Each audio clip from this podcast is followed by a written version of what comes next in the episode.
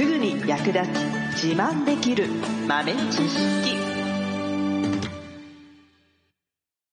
この番組は2006年バリスタチャンピオンのみえちょとコーヒー勉強中いくちゃんがいつものコーヒーがさらに美味しくなる話をしています。この番組を聞けばちょっと自慢できるコーヒー雑学やすぐに役立つ最新トレンド情報がわかりますラジオトークで毎週火曜日お昼の12時からゆるっとお昼休み。木曜日の夜10時10分からはカフェ好き女子の夜会をライブ配信しています。美味しいコーヒーの入れ方など皆様のご質問にもお答えしますのでぜひ欠かさず遊びに来てくださいね。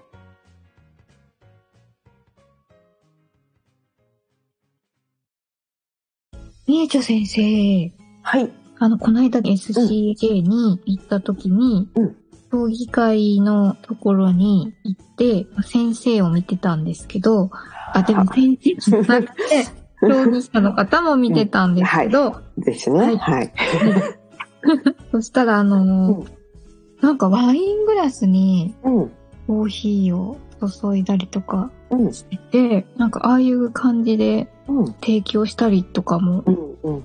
あるんですね。なんか面白いなって思いました。うんうん。そうですね。結構ああいうグラスとかに入れてる人多いですよね。うーん。うん。で、まあ、傾向としてはちょっとこう、なんていうのかな。コース料理みたいなコースイ料理メージ。うん。結構ね、まあ一人のね、競技者が、まあエスプレッソとミルクを使ったミルクビバレッジっていうのと、まあ創作、自分で作った、えーシグネチャードリンクっていうのを作るんですけど、もうその3本の柱みたいな、それぞれのドリンクが3本の柱みたくなって、テーマ性があって、それが、え3つのコース、お料理でいうところのコースのように、こう、すべてがね、つながって、まあ、伏線回収されて収まるみたいなね。おー、そんな風になってるんですね。そうそういう感じで、こう、ストーリーというか、プレゼンテーションをね、そうやって組み立ててくるんですよね。うーん。そう。で、その中で、やっぱり傾向として、まあ、えー、大きくあったのが、まあ、そのコロナで、えー数年間、まあ、棒に振ったといえば棒に振った、えー形になったりとか、まあ、ちょっと生活の常識が変わったりとか、ううんん。そういったのを、こう、どう、うーんと、そこに対してアプローチするとかね。うん。と昨今は、例えば地球温暖化環境問題なんかにフォーカスして、じゃあ、コーヒー業界が地球と共存するためにはどうしたらいいんでしょうか？みたいなところから、えーいろんなね、えー素材を持ってきたりして、まあストーリーを作って、コースを作って、みたいなことをやってる人がいたりとか、へー。結構傾向としてはその SDGs とかね、はいはいはい。あとアフターコロナみたいなテーマ性が、あこれワールドの世界大会の方でもね、えー結構取り上げられていたテーマとしては大きいテーマかなと思いましたね。へー。で、まあ、その、まあ、グラスとかね、に入れてっていうのは割と、前々からあった提供の仕方ではあるんですけど、最近はね、あの、やっぱりその気候変動で、えーコーヒーの栽培そのものが厳しくなってきている地域がクオリティをね、えー維持する、または向上させるために行っているっていう、えーものが、え発酵なんですよね。こうん。これはまあ、ちょっと前に、えー何回かお話でも出たかもしれないんですけど、まあ、アナエロビックとかね。光を放つ。ん？光を放つ。光を放つ？なんだっけ？光を放つってなんだっけ？発光。あ、そっちか。それか。そっちを覚えていたか。光を放つ。ビームみたいな。そっちを覚えてたか。はいいやいやいやいやいや。そうじゃない。そうじゃない。そう。そうじゃないってこともちゃんと覚えてるならよし。納豆みたいなやつですね。まあそうです。味噌か。味噌、うん。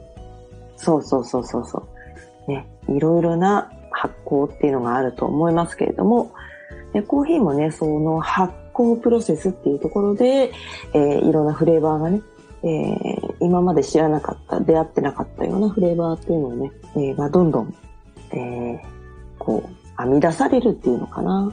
うん。作り出されていて、まあ、その延長線上で、まあ、その発酵といえばアルコールっていうところで、ちょっとそのお酒のような味わいを狙って考えて、考えられたドリンクを作ってる方も結構いましたね。うん。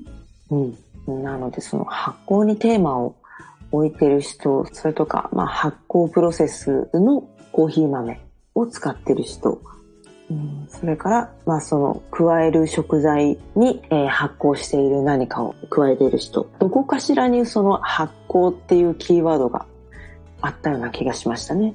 うん、でその発酵プロセス、アナエロビックとか、そういったプロセスっていうのは、業界の中ではもうだいぶ定番化しているので、はい。うん、そろそろもう世の一般のところに届き始めてくるんじゃないかなとは思ってますね。うん、うん、大手のメーカーがそういった発酵プロセスの豆をもしかしたら商品化するかもしれないし。へアナエロビック。うん。噴火しちゃったりとか。そろそろ出始めるのかもしれない。うん、ね、コンビニコーヒーで芸者臭がね、もう出てますからね、とっくにね。だからそれぐらい、だからもうコーヒーの専門、専門職の強いコーヒーを、コンビニと言ったらもうね、一般、世間一般の代表みたいなところありますからね。誰でも知ってる、誰でもいける、みたいなね。そうですよね。そういうところが、えー、ちょっとした、ちょっと最先端のね、何かを取り入れて、まあ、落とし込むという世間一般に落とし込んでくる時期がもうそんな遠くなく来てますね。うん。うん。アナエロビックの何かは、どっかしらが、まあ、コンビニコーヒーなのか、ボトルのコーヒーなのか、缶コーヒーなのか、わかりませんけど。なんか CM とかで、うん。出てきたら、うん。あれですね。うん、やっと来たか、ぐらいに。そうそうそうそう、そうです。もうこれを聞いてる人たちはね、何回かそのアナエロビックだったりとか、発酵プロセス、まあコーヒーの品種、まあ芸者種とかね、そういったのはきっともう、もう聞き慣れているはずですから、うんうんうん、ね、この番組をね、聞いてる人にとっては、おやっと分かってきたか、っていうね、になるかもしれないね。ちょっとこう、うん、先取り、うんうん、ね、先取りできますね。ね、そうだね、そうそう。もう、もう、もう近い将来ですね。発酵プロセス来るでしょうね。うん。で、もうそうなってくるともう次の仕掛けを我々業界の人間、中にいる人間は仕掛ける。うん。評議会の方では、うん、うん、またその先に行って何か新しい潮流がうん、生まれてくるという感じですかね。そうですね。やっぱり競技会とかだとね、やっぱり次の世代とかにこう影響力というか、ひらめきのきっかけをね、与えられているのか、まあ、新しい学びとか。なんか、なんだ、インスピレーションみたいな。そうそう、そうですね。インシュレインシピレーション、あ、もう噛んだな、インシピレーション。うん、インシュピだって。覚えよ。インスピレーション。ね、を、まあ、うん、与えられているのか、ね、新しい何かを私たちに供給というか提供してくれたかどうかっていうところでね、チャンピオンを選んでいるので、なので、もう何か新しいことをす、すでに考えている人はたくさんいるでしょうね。うん。うん。楽しみですね。ね、もしこれがね、後々ね、ああ、この時言ってたやつ、これか、みたいな感じにね、思う日が来るのかな。うん。はい。最後までお聞きいただきありがとうございました。あなたのコーヒーライフに少しでもお役に立てたら嬉しいです。ご質問やツッコミは、ラジオトークで受付中。毎週火曜日お昼12時から、ゆるっとお昼休み。木曜夜10時10分から、カフェ好き女子の夜会をライブ配信しています。ぜひ遊びに来てください。ではまた次回の配信でお会いしましょう。